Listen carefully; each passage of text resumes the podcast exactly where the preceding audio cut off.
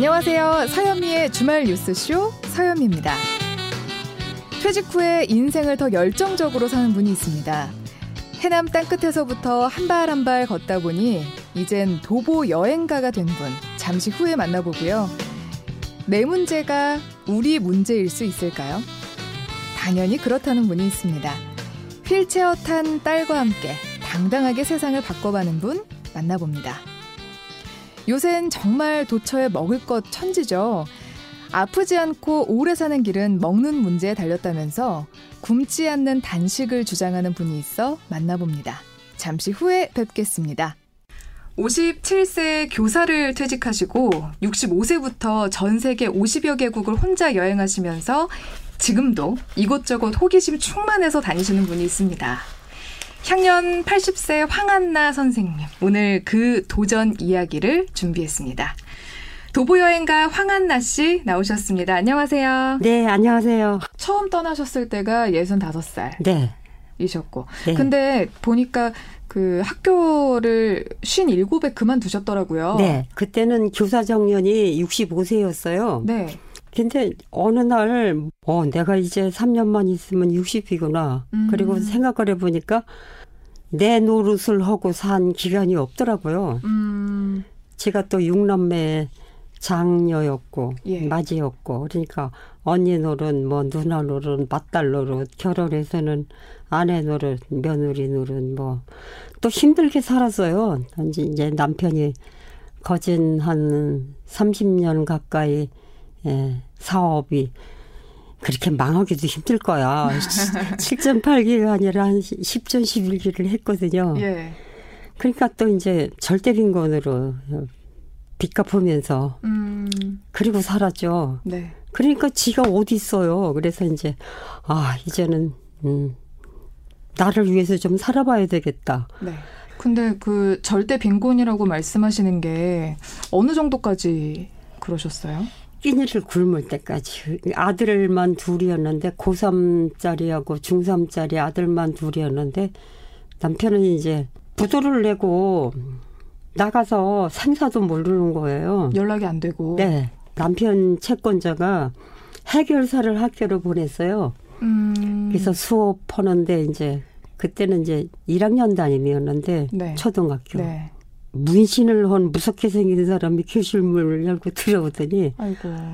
우리 반 애들더러 야 이 여자가 너네 선생님이냐 그러니까 네 그러니까 선생님 아니야 아저씨 돈 떼어먹고 안 갚아 지가 그때까지는 잘 살았어요 잘 견, 지각 한번 결근 한번 안 하고 살았는데 음, 그 일을 겪고 나니까 그게 무너지더라고요 음. 그런 정도로 이제 음. 절대빈곤으로 살았죠 네.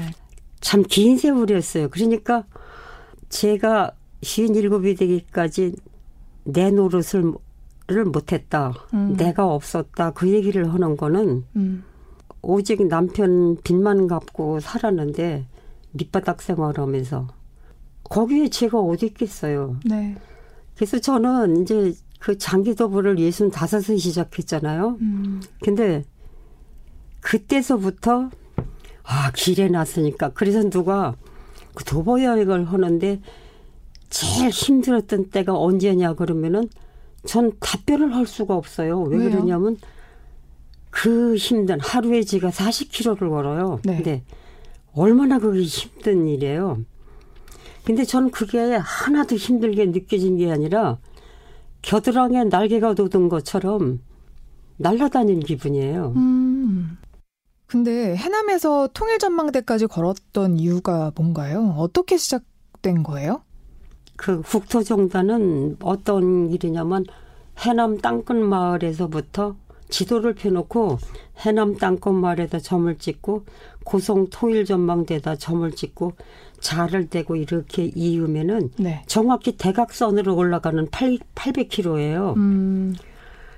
근데 그거를 지가 뭐 꿈이나 꿨겠어요. 근데 저기 2월 어, 달에 65이 됐던 해 2월 달에 아침 뉴스를 보니까 2월에 해남은 어 동백꽃도 다 피고 어, 보리밭 보리들이 다. 근데 그게 화면에 뉴스에 화면에 나오는데 붉은 황토 흙이 쫙 이어졌는데 거기에 푸른 보리밭이 쭉 이어지는데 그런 데다가 땅끝 그 땅끝이라는 말이 네. 더 이상 갈 곳, 갈 데가 갈 수 없는 땅끝. 어떤 아득함도 느껴지고 어떤 아련한 그리움이나 슬픔도 느껴지잖아요. 음. 그 땅끝, 땅끝이라는 말에 어머, 나도 저기 가봐야 돼. 그때서부터 가슴이 막 두근거리면서 그러자 또 산악, 제가 소속된 산악회에서 3월 21일 날 광주 무등산을 간다는 거예요. 오, 하필. 어, 일이 딱딱 맞아 떨어지잖아요. 네. 아, 그러면 내가 광주 무등산으로 올라갔다가 내려와서 나는 그 버스를 타고 인천으로 가지 말고 광주 터미널로 나가서 해남으로 가서 해남에서 땅끝마을로 가면 되겠다. 음, 일이 너무 쉽게 풀리는 것 같은데요. 어려운 일은 없으셨어요? 문제는 제일 난관이 걸, 걷는 난관보다 남편더러 느닷없이 갑자기 뜬금없이 여보 나 40일간 여행 갔다 올 테니까 그때 우리 남편이 예순 아홉이잖아요. 당신이 빨래 입고 밥해 먹고 있으라고 그거 갔다 오겠다는 말을 할 수가 없었어요. 근데 게다가 혼자 가셨잖아요. 그리고 우리 남편이 나 혼자 간다고 그러면 보내줄 리가 없잖아요. 음, 네. 아닌 게 아니라 별로다가 용기를 내서 여보 나 부탁이 하나 있는데 그랬더니 뭐냐고 그래서 그 국토정단이라는 게 있는데 그 해남 땅끝마을에서 통일 전망대까지 에 800km다 이철리를 걷는다 그랬 40일이 걸린다 그랬더니 된다 안 된다 그 얘기를 하지 않고 누구하고 가냐고 그래요. 음. 혼자 간다면 안 보내줄 거잖아요. 그래서 산악회 그 아줌마들하고 넷이 간다. 그러니까 어. 그내 걱정하지 말고 갔다 오라고 그러더라고요. 이제 가는 수밖에 없잖아요. 네. 그렇게 해서 가게 된 거예요. 도보 여행 안 해본 분들은 잘 모르실 텐데 몸도 당연히 힘들죠. 도보 여행을 하면요 네. 발이 부르터요. 네. 발바닥이 그냥 부르튼 정도가 아니라 전체가 부르터서 비닐봉지에 물 담아놓은 것 같아요. 음. 그럴 적에 바늘에다가 실을 길게 껴요. 네. 그래서 양쪽에 5cm씩 남기고선 잘라. 그리고 자면은 방바닥으로 흥건하게 물 쏟은 것처럼 물이 고여요. 그렇게 물을 뺀 발로 나서면은 비명 소리가 저절로 나올 정도로 아파요. 그러게요. 사금파리를 뒤지고 걷는 것 같아요. 근데도 가는 수밖에 없잖아요. 앉아서 쉬어요. 그거 날 때까지. 그러면 한 10분쯤 걸으면은 마비가 돼서 저기 아픈 줄 몰라요. 음. 지가 쉬질 못했어요. 쉬, 이렇게 쉬었다가 걸으려면 그 아픈 걸 다시 시작해야 아. 되니까. 그럼 저녁에 도착해보면 새로 또 부풀러 있어요. 아. 또 끼고 또 끼고 그랬더니 일주일이 지나니까 꾸덕꾸덕 아물면서 걸을 수가 있었죠. 음. 그 당시에 혼자 여행을 떠나셨으니까 요즘에야 혼밥하는 집들 많지만 그때는 혼자 식사하시기도 조, 좀 환경이 좋진 않았을 것 같아요.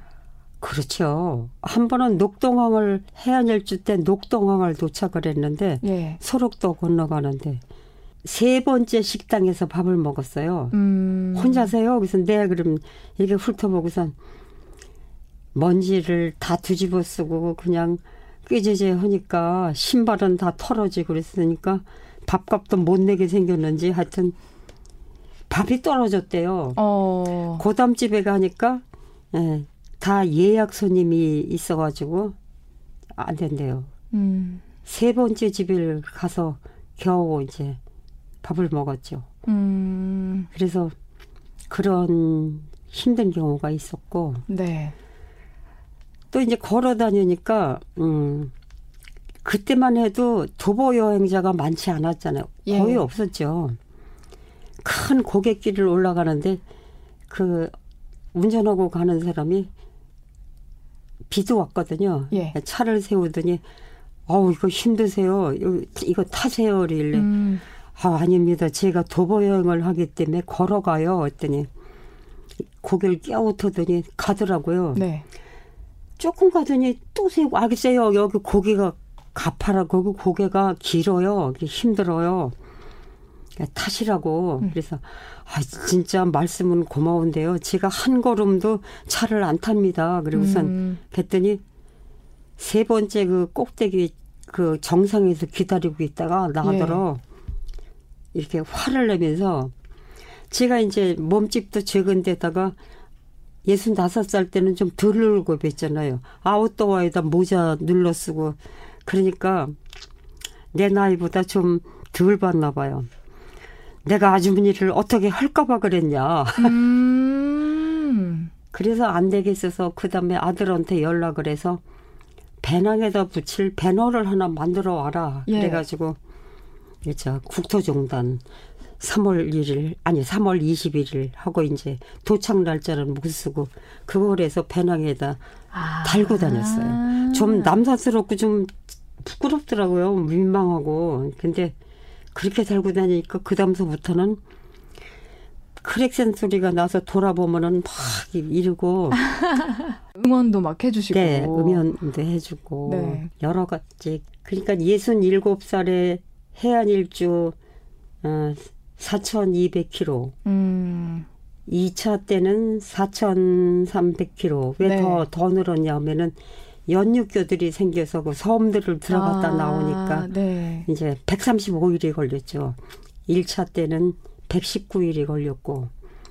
그래서 음 그렇게 다니면서 느낀 게 여행은 어, 사람을 만나는 게 음. 그러니까 지금까지는 그때까지는 여행을 아, 눈으로만 하는 여행이었어요. 사진 찍고 음. 눈으로 보고 가슴으로 느끼는 여행을 못했어요. 어. 아 근데 사람을 만나니까 네. 예, 뒷골목이나 재래시장 같은 데를 들어가서 그 지방 사람들을 만나고 또 그런 사람들도 따라가서 그 집에 가서도 잠도 자보고 그러니까 음. 사람을 만나가지고 이렇게 뭐 끌어안고 눈물을 같이 흘렸다든지 네. 그찬 보리밥에다가 된장 한 가지에서 상추쌈을 마주 앉아서 먹었다든지 음. 길 위에서 만난 사람들 중에 가장 기억에 남는 사람은 누구예요? 고성에 사시는 분인데 해질녘인데 걸어서 그 마을을 들어섰는데 돌아앉아서 그 나무를 손질하고 계신데 그 뒷모습이 돌아가신 우리 어머니하고 똑같아요. 음.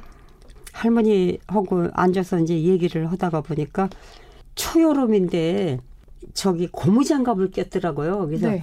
할머니 이 물일을 하시지 않는데 왜 고무장갑을 불편하게 끼셨어요? 그랬더니 한숨을 쉬면서 내 죄가 하늘에 닿아서 음, 생태 같은 아들이 하나 있는 아들이 에, 42살에 죽었대요. 음. 그래서 그걸 못 견디게 있어서 주야로 눈만 뜨면 그 물일 무슨 조개 껍질을 깐다든지 뭐 생선을 손질한다든지 이런 음. 일을 아침에 눈 뜨면서부터 해서 밤 9시 10시까지 사철을 그걸 했대요. 음. 그랬더니 이게 이 고무장갑을 벗어서 보이는데 이 열 손가락 끝이 다 마늘 다져놓은 것 같아. 아이고. 으스러졌어. 음. 내가 끌어안고 울었어. 음. 눈물을 흘렸어. 그래서 제가 그 마을을 떠날 때 그 할머니 전화번호를 적었고 2만 원만 꺼내서 이제 이렇게 음. 드렸어요. 음료수라도 네. 사 드시라고 그랬더니 아주 뭐, 뭐 이, 이런 경우는 경우가 아니래. 길 가는 나그네한테 물 한 컵 대접을 안 했는데 나그네한테서 돈을 받는다는 건 이건 말이 안 된다고 안 받으시길래 음. 할머니 진짜 이건 음, 아, 일하시다가 음료수 사잡으세요. 그리고선 억지로 드리고선 오다가 보면은 어떻게 어떻게 돈을 이렇게 음. 들고서 어떻게 어떻게 그리고 돌아오다 돌려다 보면 서 계시고 서 계시고 그랬는데 예. 형 언니라고 부를게 그랬더니 아예 그럼 나야 좋지 그리 그러시더라고요. 음. 근데 그런 게 두고두고 생각이 나요. 걸으면서 참 많은 생각들을 하셨겠지만 그 안에서 네. 그 오해했던 사람들이랄지 내가 미워하고 있었던 사람들이랄지 저 그 얘기 끌어놓으면 난 여기 이 저녁 때까지 앉아서 아, 얘기 그래요? 아, 그 중에 한 가지 얘기만 하려면요. 네. 제가 근 30년 동안 에, 일을 갈고 살았어요. 절대 빈곤으로 사니까 그 모멸감이라든가 뭐 상처를 많이 줬어요. 무시하고 업신여기고 그게 생판 딴 사람이라면은 상처로 안 남는데 가장 가까운 사람들, 네. 가장 가까운 사람들한테 상처를 많이 받으니까 지가 아주 음 내가 이대로 주저앉나 봐라. 그리고 이 갈고 사니까 발을 밥을 굶어도 배, 배고픈 줄도 모르고 살았어요. 악착같이. 음. 음. 그 정도로 미워했는데 제가 해안일주 2차에서 정동진 바닷가에서 그날 파도가 밀려오고 폭풍우가 쳤는데 그때 정동진에 도착을 했어요. 근데 그날 낮에 내가 이 나이까지 살아오면서 그러면 나는 다른 다른 사람한테 내가 알게 모르게 상처 준 사람이 없었겠어요. 음. 정동진 그 폭풍우 앞에 꿇어 앉아가지고 하나님이 용서해 주세요. 그래서 음. 목을 놓고 울었어요. 그래서 그 길을 통해서 저는 어, 화해를 했어요. 음. 미워했던 사람들하고. 그러니까 이상하게 참 신기하게도 내가 편해졌어요. 제가. 음. 그래서 그건 길에서 얻은 가장 큰 변화였고 그렇게 장기 도보를 하고 그리고 나니까 달라진 거는 생각이 달라진 거는 인생의 가치관 같은 거 그러니까 소중하다고 생각한 그 소중한 것의 우선순위가 바뀌더라고요. 음. 그래서 그리고 길에서 나서니까 나한테 필요한 게 그냥 별로 없더라고요. 그냥 저물면 자고 날 밝으면 걷고 배고프면 먹고 아무런 뭐 슬픔도 뭐 고통도 괴로움도 음, 그리고는 뭐가, 뭐가 그렇게 소중하셨어요? 그러니까 뭐 옷이라든지 폐물이라든지 음. 뭐 저기 명예라든지 음. 현직에 있을 적에는 또 동료들하고 경쟁해 가지고 뭐 우수교사 음, 손을 꼽아야 되잖아 내가 인정받고 그러니까 시샘도 많았고 경쟁심도 많았고 한마디로 못됐었죠 뭐. 음. 혹시 늦었지 않을까? 라면서 뭔가의 도전을 망설이고 있는 사람들이 있다면 이 사람들에게 해주고 싶은 말씀 있으신가요? 시작들도 안 해보고 사람들이 어 그거 어떻게 그건 못하지 그러는데 나도 완주할 자신은 없었는데 50km라도 걷고 포기한다면은 하나도 안 걸어본 사람보다는 50km라도 걸어본 게 낫잖아요. 그리고 또 실패를 해도 100% 실패는 없더라고요. 해보니까. 음. 그래서 해보지도 않고 못한다고 그러지 말고 하여튼 일단 해봐라. 음. 그리고 강연을 가도 저는 강연 잘할 생각은 안 해요. 사람들 보고 나를 백발의 나를 보여주면은 그 중에 어떤 사람 하나가 어머 저 할머니 머리가 하얀데 이렇게 활동을 하네. 그러면 나는 지금도 뭐 시작하기에는 늦지 않았구나. 그런 생각을 한 사람이라도 한다면은 뭐 동기 부여는 되지 않겠어요. 그래서 그런 얘기들을 해요. 그래요. 망설이는 시간에도 그 시간이 또 가고 있잖아요. 그렇죠. 네. 그래서 그래서 제가 이렇게 장기 도보를 해보니까 다섯 가지 조건이 필요하더라고요.